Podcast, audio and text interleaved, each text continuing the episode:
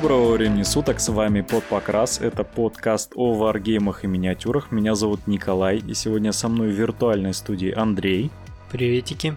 И наш специальный приглашенный краснодарский гость Владимир. Всем привет.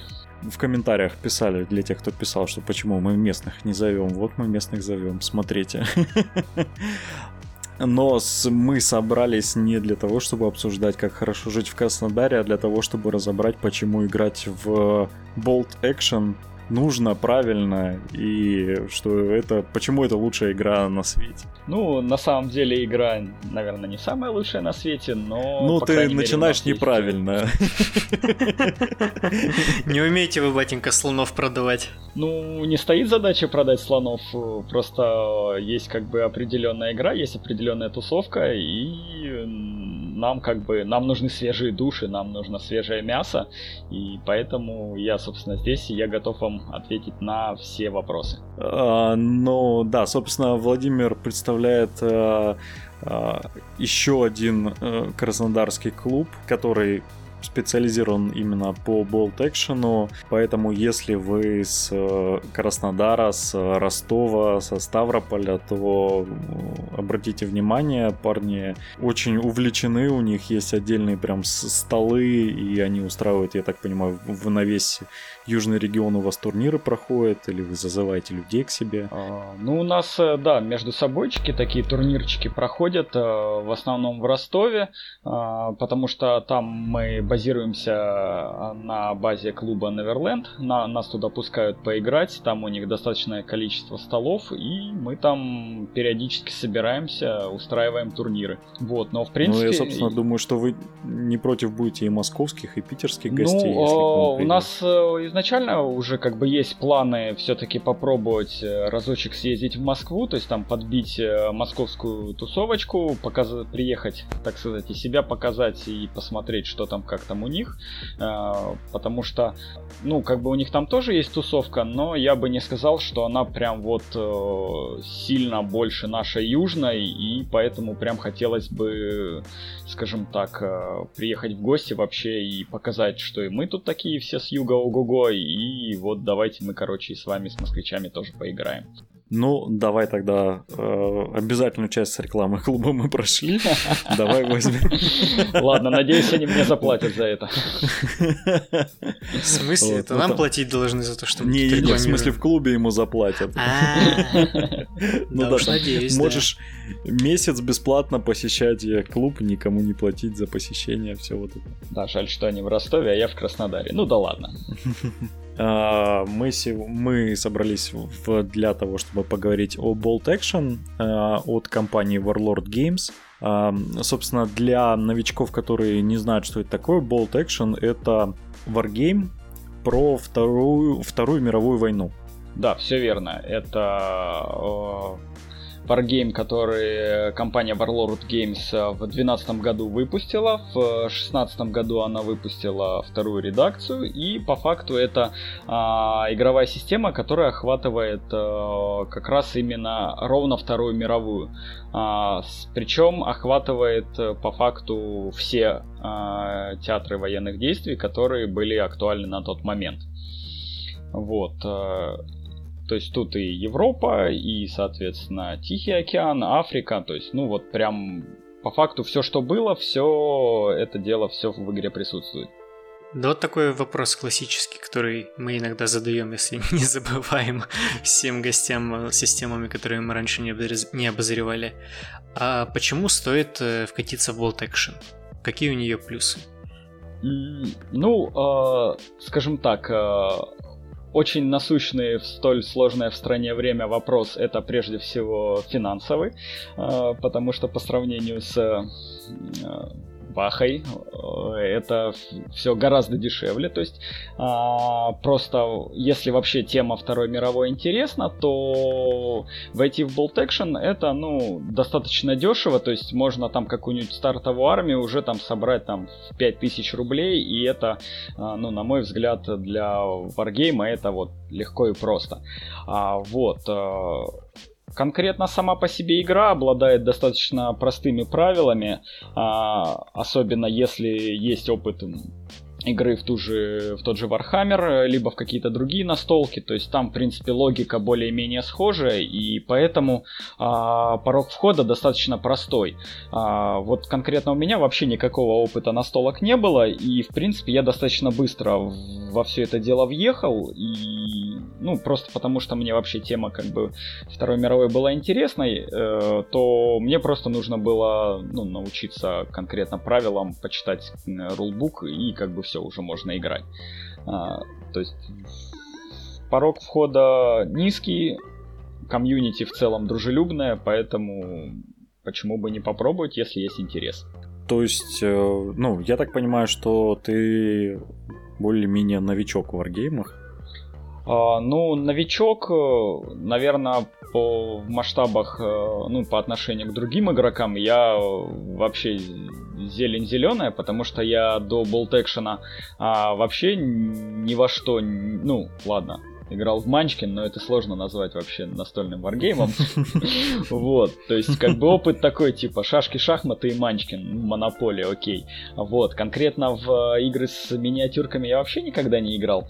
А, и как бы Warhammer для меня это были мемесы из интернета, а и как бы а, со мной приключилась та самая история, про которую рассказывают на уроках УБЖ. Ко мне подошли взрослые дяди и предложили попробовать бесплатно. Просто мне кенты взяли и подарили просто набор солдатиков, сказали, ну вот, давай, короче, собирай, будешь с нами играть.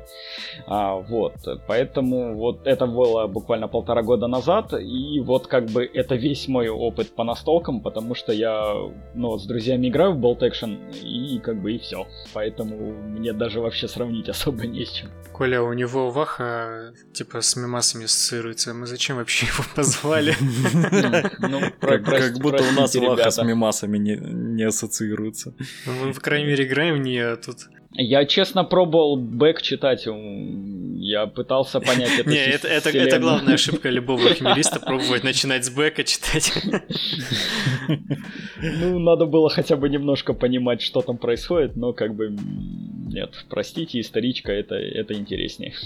Ну, тут я, пожалуй, даже соглашусь. Насколько было просто тебе освоить систему? То есть, насколько у нее сложные в понимании правила и вообще объемные ли они? Практика показала, что базовые правила, в принципе, можно освоить э, буквально пару раз поприсутствовав, э, ну, рядом постоять, когда там другие играют, а просто посмотреть, как это все происходит, пару раз почитать э, рулбук, тем более, который есть на русском. Вот, и уже как бы основа более-менее понятна. А так, как бы всякие различные нюансы в правилах, до сих пор там люди, которые уже там по три года играют, все равно в, э, смотрят в книгу правил, потому что есть какие-то игровые нюансы, которые, ну, все не упомнишь, или там какие-нибудь там механики, типа вот у нас, по-моему, впервые за два года случился таран техники техникой, мы торжественно открыли правила и посмотрели, как танк должен давить эту чертову зенитку. А, вот, до этого как бы ни разу не было, и тут вот, как говорится, я был этим инициатором этого тарана, и все такие, ну вот, наконец-таки, с почином. А что а чё можно так было, да? Не, как бы все знали, что можно, но повода, короче, не было, а тут, короче, вот момент подходящий был, и как бы окей, заглянули в правила, почитали. Вот, как бы механик, э, базовые механики достаточно простые, а вот эти все нюансы, ну, как бы, их, э, в принципе, вполне можно постигать в процессе, тем более, как бы, люди тоже с разным опытом играют, там, если играешь с опытными игроками, там, что подскажут, если играешь с таким же новичком, ну, окей, играете медленно, смотрите в правила, то есть технически проблем особо нету. А вот э, скажи такой вопрос. Есть, э, допустим, вот FOF Labs M4 тоже настолка по Второй мировой, но там сражаются целые батальоны, взводы, танковые звенья и так далее. А вот э, какого масштаба болт? То есть примерно по количеству солдатиков сколько там вообще моделей сражается в среднем? А, ну, э, скажем так, э, Bolt Action это игра не для тех, кто мечтает стать генералом. В лучшем случае, ну, капитаном или майором, потому что а, в основном, ну, как бы производители это позиционируют как скирмиш Wargame, и идет в основном взводный уровень. То есть э, типичный взвод в представлении э, авторов игры это примерно э, два отделения с э, лейтенантом-командиром и по пехоте это где-то порядка там 20-25 там, 25 моделек. То есть это вот такая ми- обязательная минималочка для того, чтобы играть.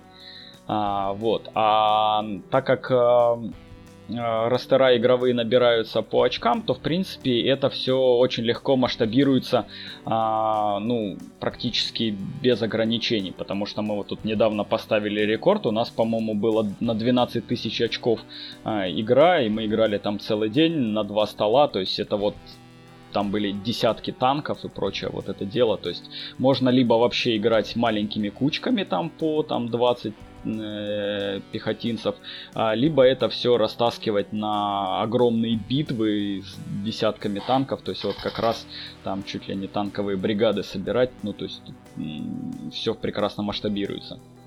А предусмотрены правила, вот, например, э, как э, а, ну, апокалипсис в Вархаммере, есть что-то подобное? Для большого формата, да. А, тут э, есть э, основная как бы идея, а, основные правила это пехота воюет с э, поддержкой техники, когда ограниченное количество а, слотов на технику, то есть в основном набираешь пехоту, поддержку и чуть-чуть там танчиков, машинок. А есть у них отдельное типа дополнение к игре, танквар называется. Это наоборот, ты играешь танчиками, кучей можно набрать кучу танчиков и, соответственно, соответственно, там можно добрать пехоты. То есть вот только за счет этого можно как бы масштабировать, то есть выкатить там весь свой зверинец, который там тщательно клеил, красил весь год. Э, потому что в обычной игре, если ты там набираешь пехотный ростер, ты там там 30 там пехотинцев и один танчик. А когда у тебя там уже два десятка танчиков, иногда хочется вот прям вот все на, на, на все деньги с пацанами поиграть. И вот как раз правила танквара э, это позволяют, потому что там э, ну, просто больше слотов э, в расписках под технику отведено. Поэтому можно прям взять все, что, все, что есть. Давай немножко по самым базовым вещам, чтобы новичок представлял, что, что ему нужно. А, у нас кубики какие используются? А, смотрите, базовые э, используются так называемые кубы приказов. А, то есть э, э, каждому отряду в ростере выделяется один кубик приказа. Нет, в смысле кубики D6, D20, а, D12. Используется D6 для обычных бросков, типа там попадания, пробой, вот это все. И конкретно а, D6 в виде кубов приказа, где на каждой стороне а, написан а, конкретный приказ, который а, отдается подразделению. А, то есть есть свои уникальные кубы, получается. Да, отдельные кубы, они не, то есть их просто на стол бросать не надо, они участвуют в фазе, то есть они складываются в мешочек и оттуда достаются. То есть а, по факту с помощью них определяется последовательность хода. Я, в принципе, могу примерно рассказать, как это все происходит. Давай тогда перед тем, как расскажешь, просто опиши, что нужно вообще э, обычному игроку mm для игры. То есть там ну, понятно, армия, а, ты уже да, описал примерно. Набор миниатюрок, все это в масштабе 28 миллиметров. А, в принципе, есть э, ну, миниатюрки от Warlord Games, есть еще достаточное количество сторонних производителей.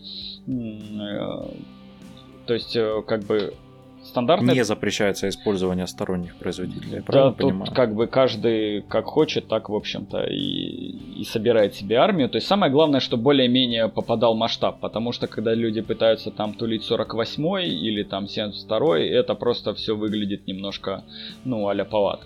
А, вот, поэтому как бы 56 масштаб э, покупается, клеится. Вот, э, помимо армии э, необходимо там достаточное количество кубов приказа. А, то есть, в принципе, если более-менее стандартный ростер, это там 10-15 э, отрядов, юнитов э, в листе, то есть нужно соответствующее количество кубов приказа. И, и где-то порядка там, ну, 20 там кубиков D6 для обычных пробросов там там мораль, стрельба, вот это вот все дело. А, ну и, и линейка, да, стан- стандартная рулетка и еще очень желательно иметь э, шаблон а, от дюйма до 4, так как это важная игровая механика с помощью вот этого дюймового шаблона а, обсчитывается радиус, ну то есть и э, механика разрыва фугасных снарядов. Вот, то есть площадь поражения с помощью дюймовых шаблонов. Ну, а дюймовые шаблоны, они себя просто кругляши представляют? А, это, а... можно так сказать, э, такой э, два слипшихся кругляша, у которого, то есть маленький кругляш, внутренний диаметр дюйм, внешний э, 2 дюйма, и к нему угу. прилеплен большой кругляш, у которого 3 дюйма внутренний, 4 дюйма внешний. Мы вот такого напечатали целую гору на 3D принтере и просто вот раздавали всем желающим, у кого не было. То есть это вот прям чисто техническая часть, она может быть как бы покупная, можно вон э, распечатать на 3D принтере, то есть просто удобный шаблон для того, чтобы мерить вот эти радиусы. И стандартная, как бы, ну, лазерная указка, либо указка в виде линии, но это так, это опционально, просто чтобы... Ну, имеется в виду, что никаких больше карточек, там, вот этого а, всего нет. не нужно. Армия транспорт, армия, кубики, шаблон, линейка и, в общем-то, и все. То есть, ну, в лучшем... То есть, еще удобно распечатывать ростер, чтобы там не на теле... Ну, хотя мы и на телефоне подглядываем, то есть, это, опять же, на вкус и цвет. Ну, собственно, давай тогда к больше к механике. Ты меня угу. прям заинтересовал вот этими кубами приказов. А, собственно, понятно, мы здесь представляем все, как проходит бой на столе, угу. но вот э, опиши эту механику кубов приказов, что она из себя представляет и то есть это, видимо, какая-то уже упомянул, что это фаза некая. Э, это, э, это даже не фаза, это, можно сказать, по факту кубы приказа участвуют постоянно. То есть это вот, то есть условно игра длится 6 ходов. Один ход это когда а, походили все юниты а, на столе.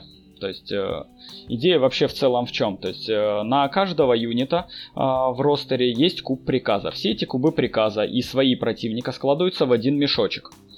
И вот в течение одного хода из шести эти кубы вслепую достаются. Очередность хода определяется по факту случайно. То есть может один человек... То есть чей, куби... чей кубик ты вытащил, тот юнит активируется? Тут даже не юнит, а тот... То есть э, как только, допустим, из мешка достается твой кубик, ты сам можешь выбрать юнит, э, любой из своих mm-hmm. которому, который ты активируешь. А, то есть ты можешь любой из ранее не ходивших юнитов активировать. Просто с помощью этого при а, доставании куба вслепую из мешка определяется последовательность. То есть тут опять же срабатывает тема, когда, а, допустим, ну, у тебя много мелких юнитов, у тебя много кубов в мешке. По теории вероятности ты будешь ходить чаще, чем твой противник, у которого, допустим, меньше кубов. То есть э, здесь именно последовательность э, ходов определяется вот случайным образом. То есть можешь там ты там три раза подряд походить, если тебе повезло, что твой кубик э, достается из мешка. Вот, э, то есть тут как бы опять а, все грандиозные наполеоновские планы, связанные с войной, могут накрыться медным тазом просто потому, что тебе, твой, ну, не достается твой кубик, и ты не можешь походить, чтобы реализовать там свой план. Идея э, дальше в чем? Получается, как только э, достается твой кубик, ты можешь э, выбрать э, любой из своих отрядов, который еще не ходил, и, соответственно, поставить рядом с ним кубик с э, ну, перевернув на ту грань, э, который приказ ты ему отдаешь. Так как кубик э, приказов по факту есть D6, э, есть три вида приказов, которые можно отдать своему юниту. А, первый приказ это fire, огонь, просто пострелять. А, advance это немножко пробежать и пострелять. Run это просто бег. Down это э, приказ залечь.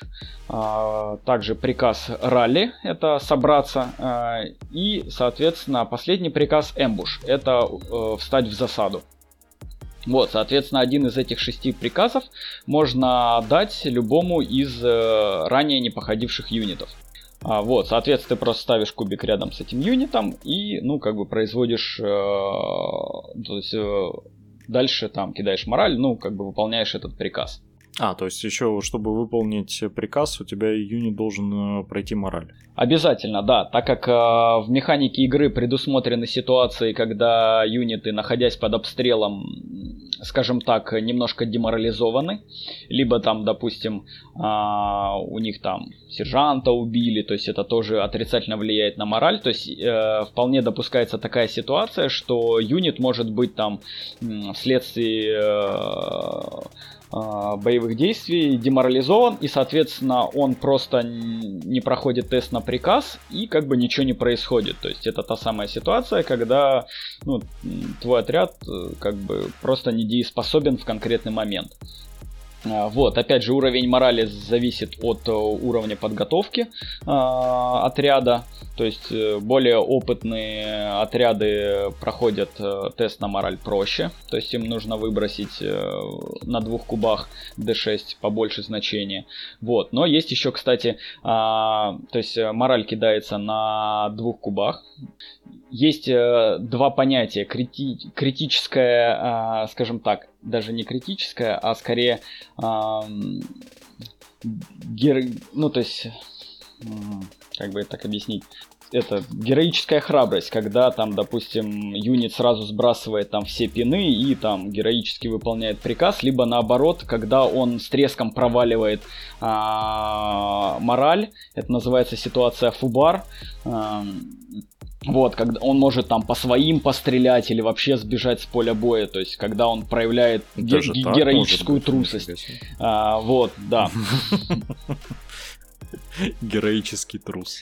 Да, это как бы, э, как в ролевках, это, это как на D20 выбросить D1, то есть это вот прям полный провал. Вот, после того, как фаза морали, э, то есть э, это э, в рулбуках это называется тест на приказ. То есть как только юнит проходит тест на приказ, если он его успешно проходит, он, соответственно, может его выполнить. Соответственно, либо он там бегает, либо стреляет, то есть это уже эм, конкретный приказ, то есть после того, как он его выполнил, все, этот юнит уже больше в рамках этого хода ходить не может. Соответственно, все остальные кубы, которые будут в дальнейшем доставаться из мешка, э, то есть ими можно уже активировать другие юниты. Соответственно, как только в мешке заканчиваются кубы, все, ход закончен. Таких э, ходов, э, ну, можно назвать их правильно, наверное, раундами, 6 раундов. Соответственно, либо выполняется в конце э, игровая задача, там, ну, либо просто в конце, после шестого раунда, там идет подсчет игровых очков. Так, подожди, я походу немножко просморчил. А кубов всегда одинаковое количество, насколько у тебя отрядов, или их может быть меньше или больше? Количество кубов э, отрядов, э, э, оно, в общем-то, зависит от того, какой ты ростер себе соберешь. То ага, есть, так то есть как... куб на отряд. Да, ну, может быть такая ситуация, что у тебя приказов меньше, чем юнитов. Э, нет. На, на, в начале игры всегда... Э, то есть, как только юнит умирает, если он по игре там уничтожен, то его куб, то есть один из кубов, вынимается из мешка и больше не участвует в игре. То есть всегда э, на момент, то есть э, количество кубов приказов должно соответствовать количеству отрядов в игре. Вот, соответственно, если ты несешь потери, то у тебя э, в итоге там уменьшается количество твоих кубов в мешке, и, соответственно, противник будет чаще ходить. Ну, это просто как способ рандомизации активации. Да, получается активация отрядов по факту рандомная. Но опять же, на нее можно влиять модстатом, там, допустим, если противник набрал мало опытных отрядов, дорогих по очкам, а ты там набрал просто Зерграша и там у противника 9 кубов, а у тебя 15. А, логично, ну, что понятно, будешь да. просто ходить чаще и, соответственно, можешь, э, ну, больше вероятности как-нибудь что-нибудь, какие-нибудь успешные многоходовочки провернуть. Но опять же, это все из-за того, что кубы достаются вслепую, то тут можно облажаться просто даже вот в любой ситуации. то здесь подойдут игроки с очень хорошими и ловкими пальцами, я бы сказал, которые могут определить свой кубик. Пидоры в смысле? Да, да. А, есть такой чит, что кубы, которые а, заводские, а, ну, фабричные, фирменные, варлордовские, они отличаются по фактуре от э, смоляных, которые там литейщики отливают. И а, извини, литейщики кубы отливают? Кубы приказа, э, да, можно использовать литье, так как они не кидаются, то есть они никак не участвуют в, э, в процессе бросания, то есть они просто нужны, это просто кубики вот символические. Я есть... позволю себе передать привет на этот раз не только Гриду, но и Рипса. Да-да-да, он, кстати, привет. наш этот ведущий поставщик царского двора, да. Как ты мог лить кубы? Ну, я тебе... Клятые литейщики, скоро весь мир в литье уже. Да-да-да, у нас скоро можно будет кошку принести и отлить ее. Это будет дорого, но я думаю, Макс возьмется. Я, я не знаю, типа, нормально будет с моральной точки зрения шутить про жену Богдана? 20 баксов есть 20 баксов, знаешь. Про пролитую жену Богдана. Потом послушает, будет плеваться в чате. А, так. Наверное, наверное, можно один раз. Наверное, можно. Но мы ему потом лично еще пошутим. А, собственно... Пару неделек подряд, да? Да-да-да, собственно, продолжим. А, примерно понятно, как ты оцениваешь, насколько игра вообще а, зависит от рандома? Насколько она, ну, рандомная или насколько можно контролировать кубик? Э, честно сказать, э, мой личный опыт э, подсказывает, что облажаться можно даже с самой крутой армией. вот, то есть на самом деле а, тут как бы используется такая система, что, допустим, мало того, что а, любой юнит может провалить приказ на мораль, на тест на приказ, а, даже самый там ветеранистый, он может облажаться и потом еще выкинешь фубар, выкинешь стрельбу по своим и все, как бы понеслась. Вот, Э, как Рэм. Точно такой же, э, точно такой же точка отказа а, происходит в моменте проброса на пробитие, ну, на повреждение э, противника. то есть на единичку всегда не пробил. То есть ты можешь хорошо пульнуть, но никого не убить. Ну, я так понимаю, единичка здесь везде провал, да? А, ну, не везде. Две единички в тесте на мораль это вот как раз героическая храбрость. А две шестерки на мораль это вот как раз тот самый героический провал. А, вот, то есть тут как бы так не работает, что если ты все время будешь кидать шестерки, ты всех победишь. Нет, скорее всего, то есть тут вот где-то надо наоборот кидать шестерки, а где-то наоборот прям совсем не надо, поэтому здесь... Это вообще мораль, я смотрю, такой привет из Вархаммера, кстати говоря. Да, используется терминология, потому... вот, потому что, ну, как бы, ну, в любом случае люди с вархаммерским опытом просто при... приносят это, потому что, допустим, некоторая терминология, типа там поверхностного урона по технике, проще сказать, что это glance, ну и как бы все примерно поняли, что это, да. Флэшбэк из прошлого просто. А, Здесь есть гленсы. Ну вот да, здесь они есть не потому, что они написаны в правилах, а просто потому, что вот люди давно говорили так вот. Люди сказали, говорили, мы так говорим, да. Да, люди сказали, что вот когда пробил на пол шишечки, это глэнс. Ну вот так все и говорят.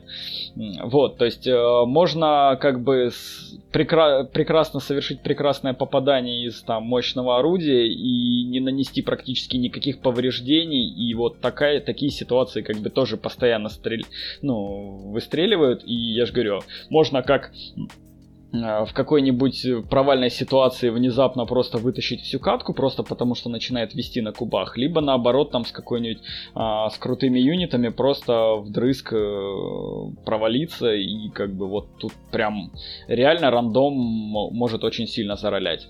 В общем, ничего нового я смотрю. Ну, как бы, это, это, это игра с кубиками, что вы ожидали? Вот, что хочется математики, добро пожаловать в мотыгу, да? А следующий традиционный вопрос для разбора наших систем от меня. А какие здесь миссии? Они заточены на удержание точек или есть какое-то разнообразие? О, сейчас я вам расскажу. А, вот, а, в базовой книге а, правил есть набор стандартных миссий, там их около, по-моему, десятка или чуть больше. Это вот как раз типа там атака-оборона, удержание точек, э, То есть, ну, вот такие как бы дженерик миссии, вот, которые, в принципе, просто можно играть в качестве там суб субботнего тусича, просто, ну, прийти в клуб помусолить кубики. А, вот. Но есть отдельная тема так называемые компании. Это, можно сказать, э, большой плюс исторички, потому что компания Warlord Games потрудилась и выпустила а, целый, можно так сказать, книги миссий с привязкой к реальным историческим событиям, то есть и битвам соответственно, на конкретные там театры военных действий. Есть там набор компаний, набор миссий там под Африку, есть по Европе, есть на а, Сейчас вот, кстати, недавно даже, по-моему, конкретно компания по Сталинграду вышла. То есть вот э, прям именно целевые наборы миссий, где прописаны там, как примерно поставить террейн на столе, какие там э, старта, ну, листы для армии, для набора армии используются, какие ограничения, какие спецправила. То есть вот как раз э, те, те самые разнообразия, в общем-то, где как раз историчка и раскрывается. То есть возможность попробовать а, те самые исторические битвы, в общем-то, у себя на столе. То есть разно... с, наб... с разнообразием миссий здесь проблем вообще никаких.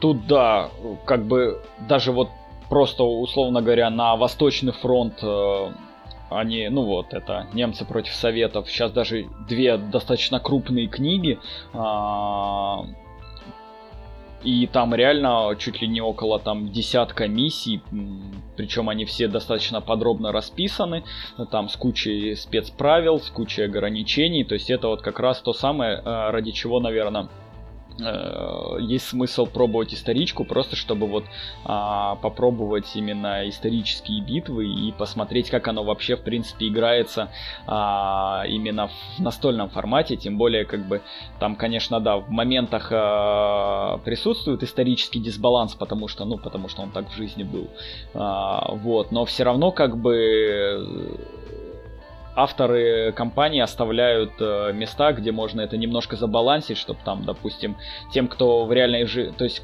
тех, кто, тем, кто играет за проигравшую сторону в реальной жизни, чтобы, ну, у них тоже был шанс победить в этой миссии. Вот, то есть, конечно, чуть-чуть немножко альтернативной истории, но это же должно быть интересно, а не просто там избиение тех, кто по истории проиграл. Главное никому не говорить об этом, что можно выиграть немцами. Ого, а... это, это прямо целый отдельный локальный мемес, потому что те два товарища, которые мне как раз подарили солдатиков, они, а, вот сразу передам им привет, это Илья Блинов и Саша Дробяшка, они, в общем-то, одни из, так сказать, наших а, и то есть э, из нашей инициативной группы краснодарской, они, в общем-то, тут тоже развивают болт. Вот, они топят за немцев, и вот они мне как раз советских солдатиков подарили, и, и в общем-то, логично, что я начал осваивать игру, играя против них, и это было практически полтора года боли и унижений. Э, вот. Но... А потом э, задавил, типа, людскими резервами, да? Нет, это все равно не работает. Я просто э, стал более толерантен к боли ниже пояса. вот, просто вот так. Вот, но недавно...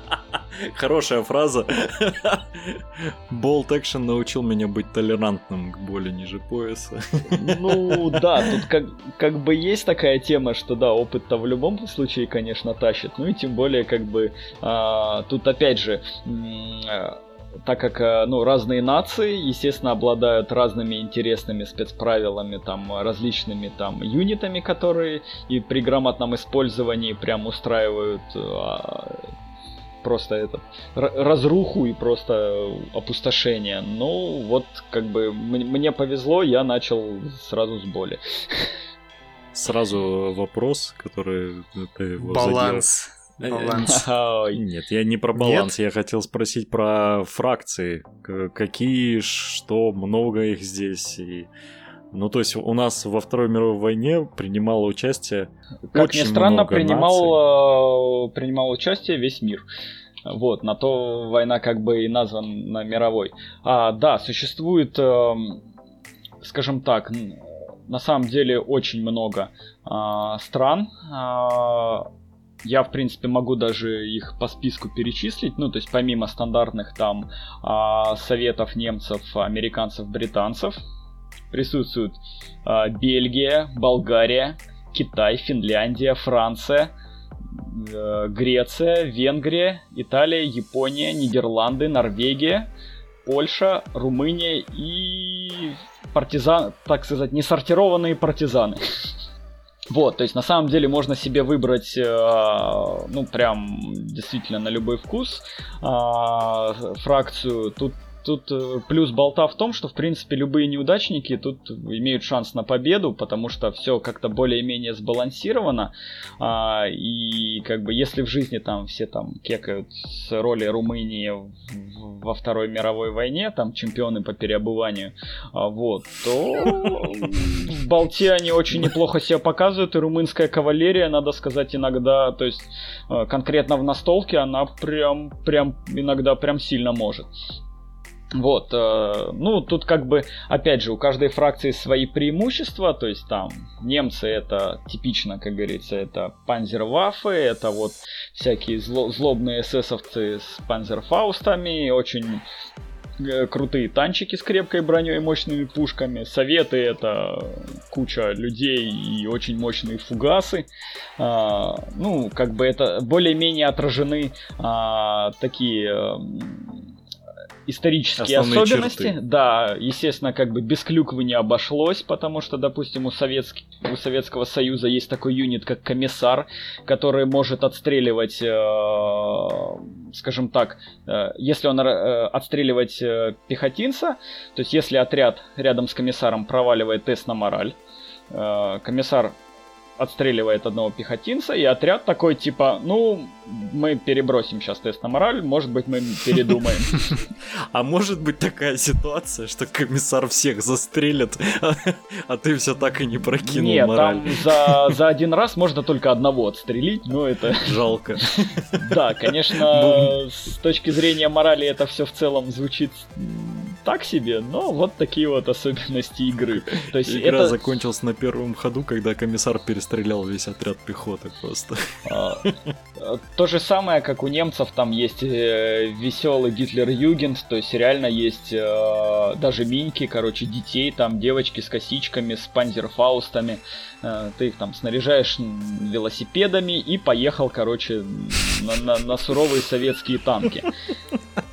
Вот, то есть... А там э, велоси... велосипедисты вообще есть, да? Там? А, технически, да, это, как э, можно сказать, э, групповое снаряжение на отряд, то есть на некоторые отряды там можно докупать, то есть снабжать их за дополнительные очки велосипедами. И по дорогам велосипедисты, скажем так, у них дистанция передвижения увеличится вдвое. Вот, то есть это такой легкий способ э, пачку школьников с панзерфаустами быстро бросить через пол стола под это, под советские гусеницы. Ну вот, э, то есть и такая Звучит дичь, заманчиво, не буду да. отрицать. Не, у советов э, в плане суицидных атак есть э, такой э, забавный юнит, как эм, а, противотанковые собаки который как бы, ну, сам факт такой в истории э, Великой Отечественной был, то есть это собаки натренированы на то, чтобы забегать под танки, а у них как бы на спине немножко взрывчатки. Вот, и такой юнит как бы тоже присутствует. Насколько как бы это этично, ну вот факт есть факт. Оно такое было по истории, как бы, ну из песни слов не выкинешь. То есть в этом как бы и смысл исторички. Оно вот такое было, это можно в игре использовать. Как это использовать? Ну да, учитывая, что собаки могут забегать под свои танки, могут просто убегать. Ну вот просто вот такой вот забавный юнит тоже присутствует, помимо как бы стандартной там пехоты, танков. Вот, и ну, так... То есть разнообразие войск в игре прям... Ой, и там типа эти фи финские охотники, которые там каждый там сам себе медик, сам себя может там подлечить, там они там на лыжах по снегу там как, как осатанелые носятся, то есть вот такие вот приколюхи. Вот у японцев там вот эти камикадзе с, э, с большой миной на этом, на бамбуковой палке, то есть ну вот это как бы вот все более-менее отражено, конечно, оно все так немножко клюквенно, но вот все равно забавно. Вот, то есть в плане разнообразия юнитов тут прям э, разнообразие приличное, и у основных фракций, ну, всякого хватает. А, поэтому тут э, и коллекционный момент коллекционирования вся, всяких дурацких миничек, которые, может быть, в игре играть и не будут, ну, оно прикольно. То есть такой момент тоже есть. Ну, ладно, тогда мой следующий вопрос, который Коля отмел. Как э, в игре с балансом вообще? Вот ты говоришь, что ты за советы жестко страдал. Это ты просто был неопытен или, или немцы такие сильные? Ну да, я скорее всего спешу на неопытность, потому что тут, э, скажем так, эм, как в общем-то и в реальной жизни было, супероружия ни у одной нации не было. Ну ладно, кроме американцев с атомной бомбой, но она в игре не отражена, иначе это сразу просто автовин, скучно было бы. Вот. У меня в ростере атомная бомба. Да, у меня один Б-52, и я выиграл. Вот, э, то есть в целом на как бы на всякое, э, то есть на любое оружие можно найти эм, свое как бы кон- контрприем. А, соответственно, если там советский э, там тяжелый танк КВ-1, который там супер-омега бронированный, то немцы выкатят свою там зенитку, там флаг, который просто его там прострелит. То есть, как бы на все найдется, э, на, как говорится, на любой э, там крутой танк найдется там фугас побольше, на какой-нибудь отряд э, ветеранистых эсэсов найдется отряд белорусских партизан, 20 э, человек в отряде, которые становятся фанатиками, если в э, ростере противника есть эсэсовцы. То есть, ну вот такая вот как бы э, приколюха, то в принципе можно законтрить практически любой юнит противника. Вот, главное как бы знать. То есть, если, допустим, немцы играют против американцев, у американцев, допустим, есть национальные спецправила на авиацию, авианаводчик халявный, то немцы набирают просто кучу зениток, и вся эта авиация, ну, становится как бы не очень эффективная. А этими же зенитками они могут крошить там толпы пех... советской пехоты. То есть, ну вот тут а, как бы практически все можно чем-нибудь дозаконтрить. Поэтому тут э, как бы опять же целое искусство сбора армии. То есть нет конкретных, э, скажем так, универсальных сборок. То есть, ну, пауэрных э, листов в принципе, особо нет, ну, такой же, типа, универсальный, что ты всегда красавчик. То есть всегда нужно как-то более-менее что-то выдумывать и там придумывать, что какую-нибудь будич взять и как бы ей поинтереснее сыграть. Вот. Э, а, ну, поэтому, не, есть какие-то такие устоявшиеся эти кейсы по там, типа там, отряды немецкой пехоты там с двумя МГЧами, они там выдают целое ведро кубов по выстрелам, ну, как бы, либо там советские бесплатники, которые, э, бесплатный отряд э, необученных бойцов, которых главное подвести поближе к противнику и в рукопашку всех затыкать. Э, вот, это, надо сказать, очень прикольно работает, потому что когда 12 э, пехотинцев в рукопашку идут там против там 6, там 8 даже ветеранистых юнитов, ну, вариантов практически нет. А, вот, и это, как ни странно, срабатывает. Это вот то же самое, как эти, как э, Гитлер-Югент на велосипедах. Они там что-то анексповые, там 30 очков что-то стоят, то есть, ну, вообще совсем очень мало. И даже если э, ими ты там убьешь хотя бы хоть что-нибудь, это уже просто оправдывает все вложения по очкам. Вот. Но опять же, это все с опытом приходит. Естественно, я первые полтора года потому и страдал, потому что я просто не знал, как всем этим пользоваться. Теперь я знаю, у меня в каждом, в каждом ростере у меня практически всегда есть арт-наводчик. А, смотри, э, тут довольно интересный вопрос возникает. Э, мне в свое время понравилось, как с этим обошелся Flames of War.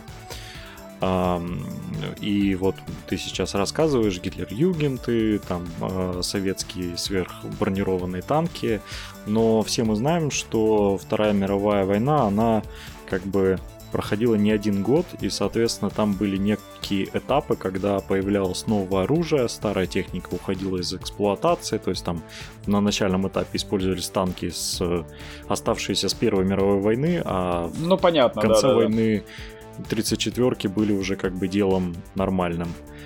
Как в Bolt Action с этим обходится? Нет ли периодичности? А, да, э, периодичность присутствует. Есть, в принципе, а, готовые, скажем так, а, в арми билдерах готовые листы, даже, ну, на конкретные периоды. То есть, если, допустим, играю, ну, то есть, э, собираются играть люди, то выбирают там, допустим, играем там на Сталинград. И все примерно, то есть берут лист, который попадает в этот временной период, Соответственно, там есть некоторые ограничения по вооружению, а, по конкретным юнитам, которые были на тот период. А, то есть, да, есть. Но также присутствует reinforced э, лист, это когда все в кучу. То есть, соответственно, просто перед игрой люди договариваются, либо они там играют на какой-то конкретный период, соответственно, присутствуют определенные ограничения, либо они играют на, ну, то есть все в кучу, и там обычно, как, как обычно, все набирают что-нибудь из позднятины, потому что там и броня покрепче, и пушки потолще. Ну, понятно, да. Вот, то есть это... Ну, дис- дисбаланс есть между начальным... А, обязательно, обязательно, так как э, идет полная историческая привязка, то тут, в принципе, все примерно повторяет ход э, войны. Э, то есть э, в начале, э, как бы, в начале войны у Советов есть прекрасный танк КВ-1, который для того времени был просто фантастически бронированный. А, вот, потом ближе к э, Курску у немцев появляются а, тигры, пантеры, а у советов еще чахлые 34-ки, которые нифига это не пробивают. А потом уже как бы ближе к концу войны и у советов появляется уже достаточно мощное вооружение и, ну хотя там, там опять же, а, можно повытаскивать всякие такие за немцев дикие вундервафли, которые там были построены в количестве 20 штук, типа там Кинг Тигры и прочее. Но опять же, это все по договоренности, как бы можно там договориться, давайте там без там дикого нагиба, поэтому Кинг Тигры мы оставим, то есть потому что они там по одним источникам были на Восточном фронте, по другим не были, как бы окей, пусть типа там а, американцы против немцев страдают, а типа советы не будут. То есть в теории я могу румынами против японцев играть, правильно я понимаю? Технически можно играть кем угодно против кого угодно, но мы все-таки стараемся а, поддерживать хоть ну, то есть хотя бы хоть какое-нибудь а, соответствие сторон, то есть, условно говоря, красные против синий, то есть страны оси против союзников. А, вот, но технически никаких ограничений, можно играть кем угодно против кого угодно. Ну, румыны это вообще клевые товарищи. Кстати, привет Жене Малееву. А, он как раз собрал себе румынов, э, и он и прекрасно ими играет. Они вообще клевые товарищи. Они до 44 -го года воевали с немцами, за немцев, и, соответственно, часть техники у них немецкая. После 44 -го года они а, воевали за советов, и часть техники у них советская. То есть это вот универсальная армия, можно воевать, вот, как говорится, на весь Восточный фронт с кем хочешь. То есть, э, опять же, это чисто по договоренности игроков, кто с кем воюет. Хочешь, воюй румынами против японцев. Просто это не исторично. Такие игры в первую очередь затачиваются на историчность. Да, как бы с одной стороны есть привязка по истории, э, то есть довольно серьезные, допустим, ограничения по, там, по сборке армии, то есть по покрасу, э, но с другой стороны это компенсируется объемом информации, потому что как бы на все это можно раздобыть пруфы и покрасить правильно. То есть как это было в истории. Ну, как бы тут у нас, да, этот есть свежие неофиты, которые пришли в болт а, из Вахи и такие, как нельзя кидбаш, как... А чё, чё, мне... Мне нельзя эти... Почему тентакли не могут вылазить из моего комиссара, да? Не, просто типа, э, почему нельзя клеить э, руки от эсэсовцев на обычный вермахт? Просто потому, что у них форма разная. Это все равно, что клеить на гимнастерку рукава с ватник, от ватника. Э, ну вот просто потому, что так не было. Вот, то есть есть как бы такие ограничения, как бы вот никакой от себятины в плане вот э, всякой вот этой фантастической дичи, но как бы в этом тоже есть свой особый шарм, потому что когда ты что-то собираешь, ты там читаешь там статейки, перерываешь интернет, читаешь всякие книжки на тему, ну и в целом как бы изучаешь тему, оно в целом интересно. Этот вот сопутствующий датамайнинг, он как бы это э, отдельное развлечение, помимо просто сборки солдатиков и игры в них. Э, давайте уже, наверное, закругляться, но перед закруглением нужно обязательно упомянуть э, мы это вначале упоминали, но нужно акцентировать на это внимание, где достать миниатюры и как можно сэкономить не будем упоминать э, граждан, которые отливают кубики. Тут, к сожалению, не, при... не получится их не упомянуть, потому что эти же граждане по факту отливают и э, на основные титульные нации отливают практически все, что необходимо для игры. То есть и пехоту, и технику. Давай сначала по официалам пройдемся, потом в закрытой части. Только-только для подписчиков нашего Patreon канала, да, как говорится. Которого пока что Да-да-да. А, вот, э, в общем-то, есть официальный магазин у Warlord Games. Э, там, в общем-то, в принципе, можно купить э, все, что необходимо. А, пехота в большинстве своем представлена либо пластиковым набором, а, либо оловянными миниатюрками. Вот, техника тоже по большей части это литье, то есть официальное литье это, честно говоря, отдельная боль и, честно говоря, ну, то есть это можно долго рассказывать о том, э, о, о непонимании, за что ты платишь так много денег и получаешь настолько все кривое. Вот, а, то есть, э, в принципе, э, практически все, что необходимо, можно купить у официалов. Тут чисто вопрос в цене, потому что как бы цена в фунтах и, ну ладно, вахалюбов, наверное, ценниками не испугаешь, но как бы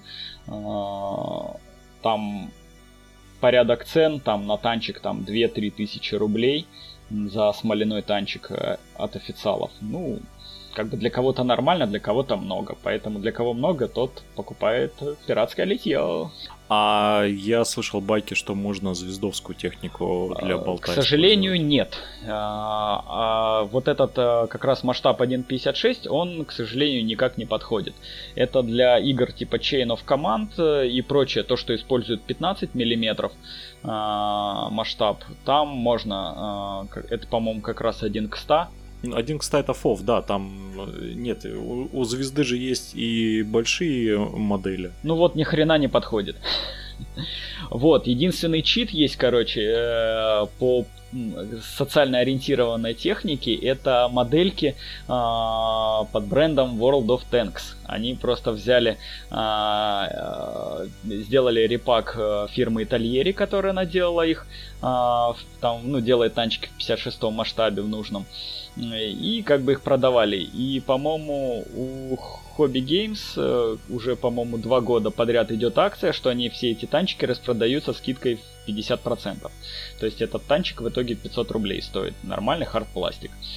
Вот, и это прям вообще это просто радость для всех и вся. То есть это легкий способ дешево и сердито войти в тему. Просто накупить танчиков по 500 рублей. Ну, я так понимаю, раз они два года уже со скидкой продают, у них не особо эти танчики Да, они, скорее всего, нужны чуть менее, чем никому, и вот таким вот болтолюбом, и вот реально вот я вот как пришел в тему, эта акция длилась, она до сих пор длится, я не знаю, каких объемов у них там запасы, но, походу, неисчерпаемые. А, вот, Поэтому это как бы... Ну и вот сейчас набирает э, у нас э, тема с 3D-печатью. Обороты э, как бы... Скажем так, у нас появился в теме э, человек, э, в общем-то, сильно увлеченный, который на фотополимернике, э, ну, то есть он и сам в болт играет, и вот занимается печатью под болт э, именно в 56 масштабе всякой разной техники, которую, ну, либо просто нигде не купишь, либо она... Ну, в основном, да, в большинстве случаев это как раз печатается именно то, что просто а, никакой другой производитель не делает. То есть 3D-модель в интернете найти можно, она адаптируется под печать, и как бы все, получается миниатюры.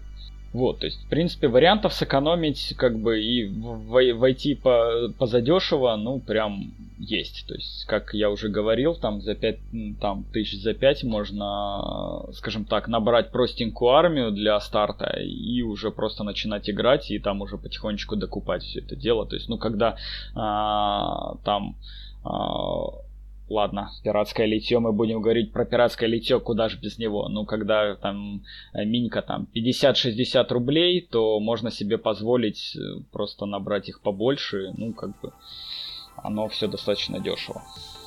Вот, тут, конечно, э, как бы э, лю- любители хороших красивых миниатюр скажут, что ми- миньки под болт все у- ужасные, но тут как бы Но есть же альтернативы.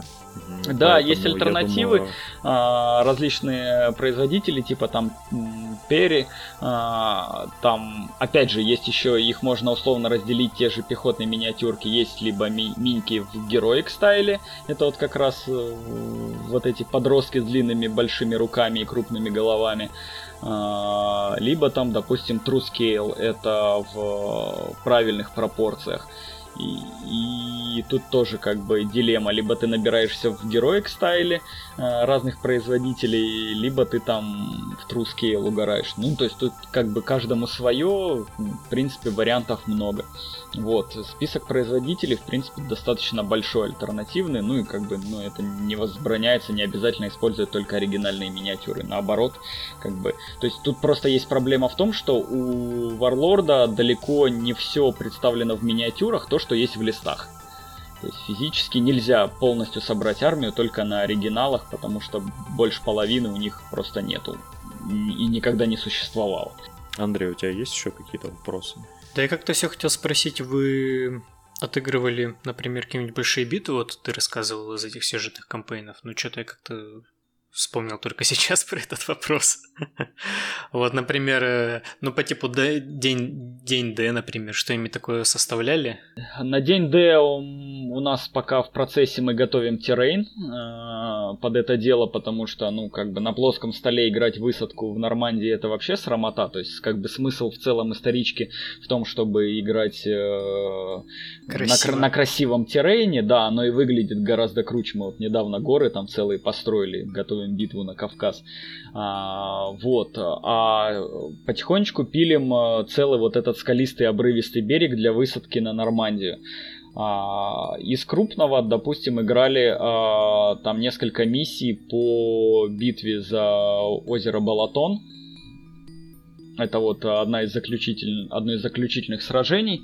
А, там как раз вся мощь советской армии против уже такой, то есть последних вундервафлей от немцев, то есть прям, так сказать, самый сок собрался. Вот, конкретно сейчас ребята, допустим, отыгрывают, начали кампанию поигрывать по Блицкригу, то есть, допустим, начальные этапы войны как бы собраться поиграть. А, еще, кстати, у нас э, ежегодный э, ивент, походу, намечается. Это Рурский котел. То есть, э, это окружение сил немцев э, союзниками.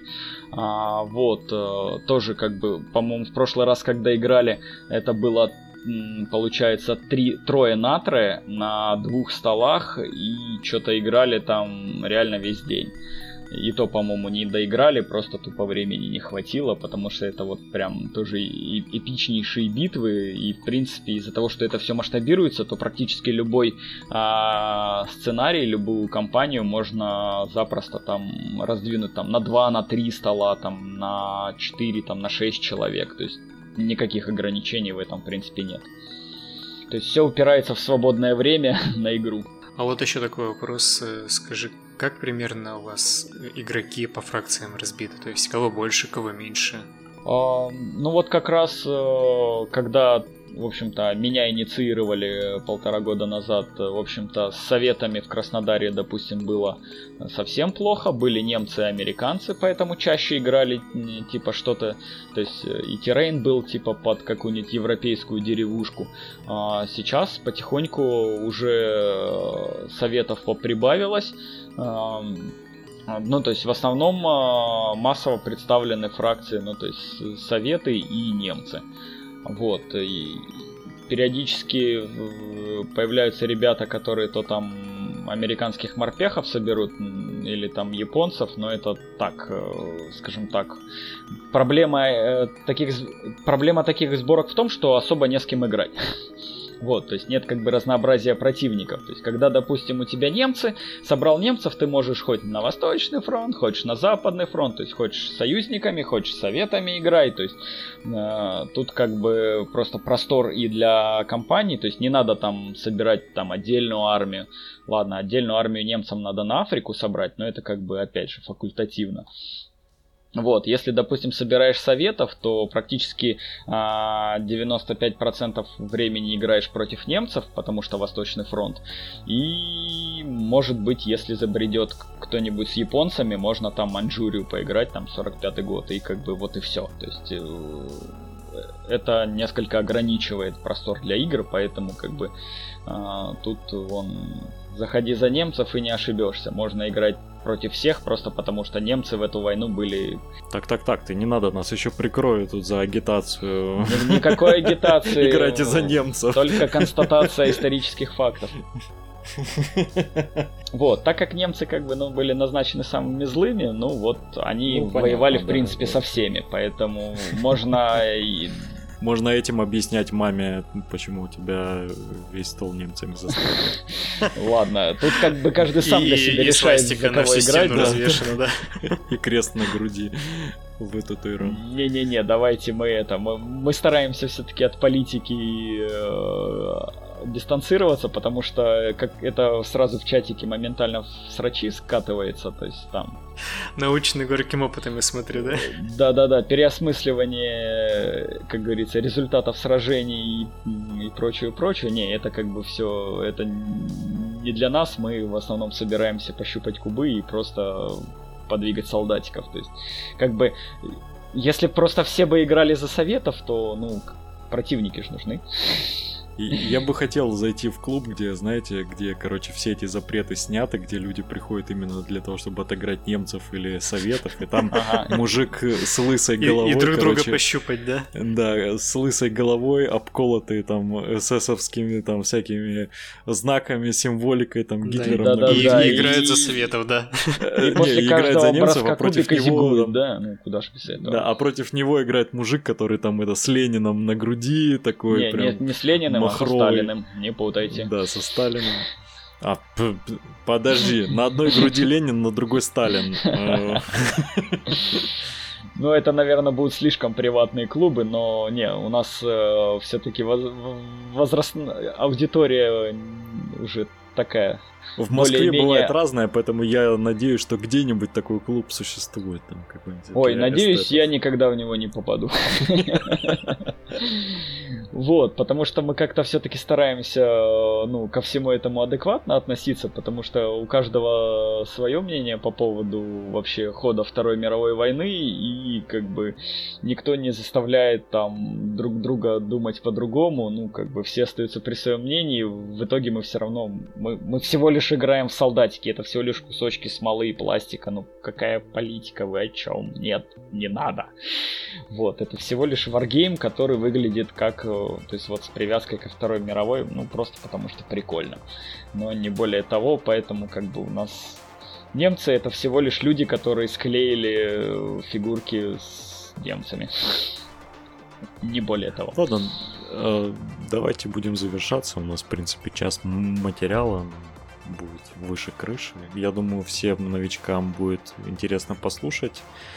Э, да и не только новичкам бывалый варгеймер, по-моему, Болт. Э, если... Вообще, я люблю историчку за то, что она всегда красиво и круто выглядит. Люди, которые увлекаются историчкой, вот это вот настоящие хоббисты. Это ну вот мы как раз и стараемся сделать красиво, то есть тщательно готовим, строим террейн, чтобы это на фотографиях выглядело клево, а не банки из-под Принглс и прочее, коробки с дошираком. Я приходил к вам в клуб, да, я приходил к вам в клуб, когда у вас после, видимо, кампейна или какого-то мероприятия столы были не разобранные, стояли. Это выглядело, это даже без миниатюр выглядело прекрасно, поэтому... Вот, а с миниатюрами, особенно если это full покрас, это все выглядит просто очень клево оно просто эстетически приятно, и оно просто приятно посмотреть, и тем более приятно поиграть, особенно в хорошей компании. Поэтому, как бы, поэтому мы все в это все и играем. В общем, спасибо, Владимир, что пришел к нам, что защитил честь родного клуба э, и родной системы. Вот, надеюсь, они меня не побьют за то, что я тут наговорил. Э, ну, мы тоже надеемся, что... Потому что мы, поскольку мы находимся в одном городе, я надеюсь, что и мне не прилетит ниоткуда. Ладно, главное, чтобы не узнали, где ты живешь.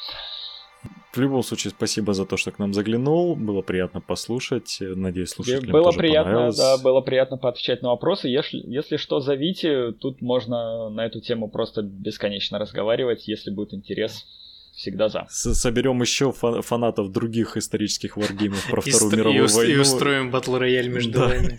Выживет только сильнейший варгейм, самый историчный. Не-не-не, вы, живут те, у кого больше этих э, цельнолитых танков, потому что ими можно кидаться. Ой, да это фововцы выиграют. А, черт. Ну, да, да, они у них маленькие, они как гречки будут ими метаться просто. У них, у них мало и много их. Да-да-да, мы натравим на них робот-пылесос, и он соберет все эти хлебные крошки. Мы все, мы все знаем про них. Вот, ну ладно, это, это отдельная тема. В общем, спасибо, что нас послушали, спасибо гостю. Будем завершаться. Всем пока. Всем до свидания.